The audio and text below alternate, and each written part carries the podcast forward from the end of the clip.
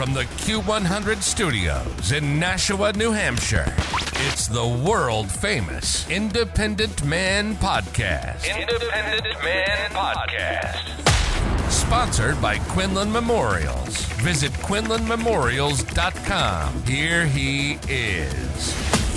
No pronouns needed.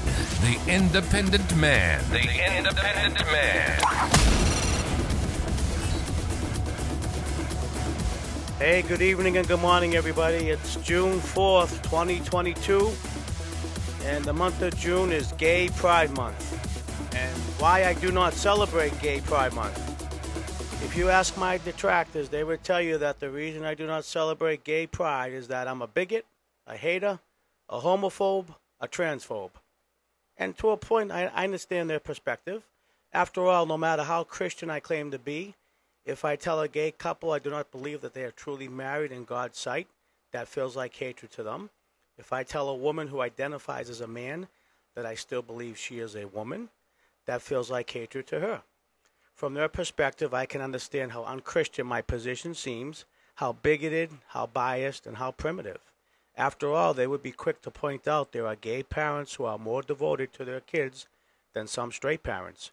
There are transgender men and women who are kind, gentle, caring souls. These are people all across the LGBT uh, spectrum who help the poor, who care for the oppressed, who love the loveless, who are outstanding bosses or employees or friends or neighbors. Why shouldn't all of us celebrate the gay or the LGBT pride? For me, there are three major reasons, and none of them have anything to do with hatred or fear. First, I do not accept the categories of LGBT as fixed and definite categories worthy of special recognition. Put it another way, why should there be a special month to celebrate people based on their sexual desires and romantic attractions, or based on their gender identity perceptions? The very fact that we've gone from G, as in gay, to LG, to LGB, to LGBT, to LGBTQ, to LGBTQI, to LGBTQIP, and beyond, and God knows what else is going to come out tomorrow, indicates that these are hardly fixed categories. Or to zero in on the letter B, why should I celebrate someone who is attracted to both males and females? Why should I put them in a special category like Hispanic or Asian or black? If the person happens to be a courageous fighter, I'll celebrate for that. If the person happens to be a cancer survivor with an amazing story, I'll celebrate them for that also. They are fellow human beings, and if they deserve honor or commendation, I'll gladly give that to them. But I won't celebrate their bisexuality. Why should I? And that leads to my second point. If I'm convinced that homosexual practice is contrary to God's design, why should I celebrate it? If I personally know people whose same sex attractions were the result of childhood sexual abuse and rape, why should I celebrate those attractions? If I'm convinced that ideally a child should have a mommy and a daddy, rather than two mommies or two daddies, why should I celebrate a family setting that willfully deprives that child of either their mother or father? Do we celebrate single parent pride? No. We say to those single parents, it must be hard to raise your child on your own, but we're standing with you to help. There's quite a difference. Why should I celebrate putting a child on hormone blockers? Why should I celebrate a 17 year old girl having her breast removed? Why should I celebrate a lifelong regimen of hormones? Why should I celebrate something that causes so many people so much pain even after transitioning? If you ask me to stand with those who identify as transgender and offer them support and compassion and hope, I would say count me in. If you ask me to stand uh, but if you ask me to celebrate their transgender identity and all the challenges that come with it, I would have to politely decline. And finally, I do not celebrate LGBT pride because there is an agenda attached to it. In other words, this is not just a matter of me appreciating LGBT people as people or recognizing their accomplishments for the sake of their accomplishments. Instead, to celebrate LGBT pride is to recognize and embrace a larger cultural agenda. On Fox News, Carlson Tucker recently um, interviewed a gentleman by name of Steve Scarry. Uh, here's a couple minute clip on the interview, kind of talking about Pride Month, and that will take us out of today's Independent Man podcast. You want to celebrate Gay Pride Month? That's your business. I choose not to. The veterans get one day, that's Memorial Day, and the gays get a whole month. Liberalism is indeed a mental disorder.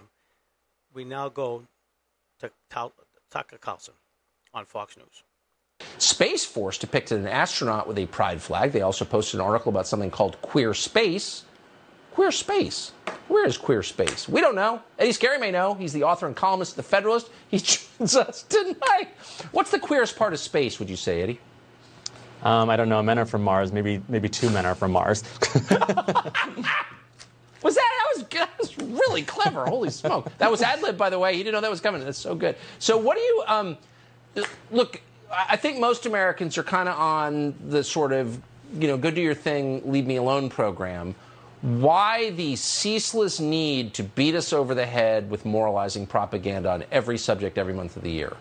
I think you're right. I think we are at the point as a as a country, as a society, where everyone just says, um, "You're an adult, do whatever you want. Um, just leave me alone if I don't want to be a part of it."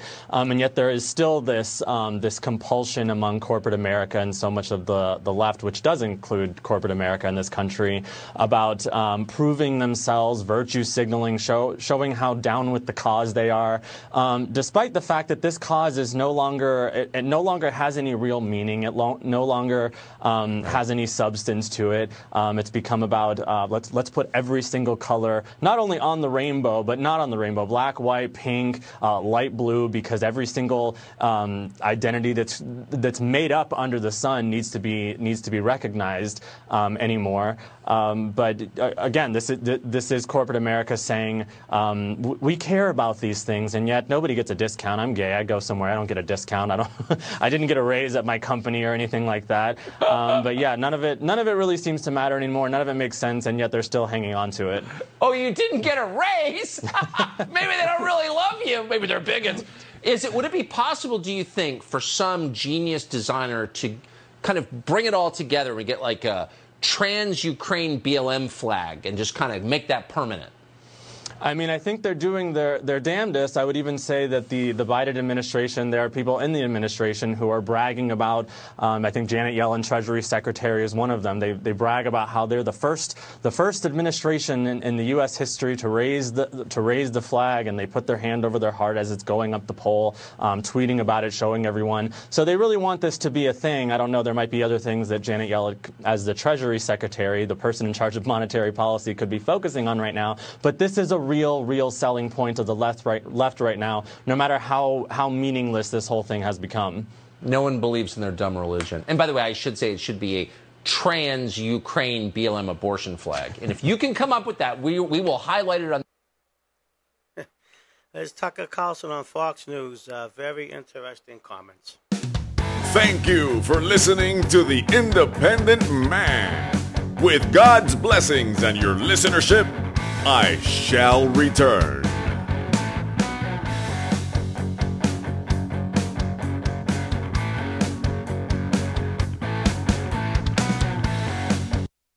Losing a loved one is never easy. When the time comes to say goodbye, call the professionals known for their compassionate and quality service. Quinlan Memorials in Wakefield. For over 60 years, family owned Quinlan Memorials has been proud to serve the Boston community. From cemetery memorials and inscriptions to maintenance and cleaning, they're there for you, and remote appointments are available. Go to QuinlanMemorials.com or call Ralph at 781 245 2505. Their family serving your family since 1959.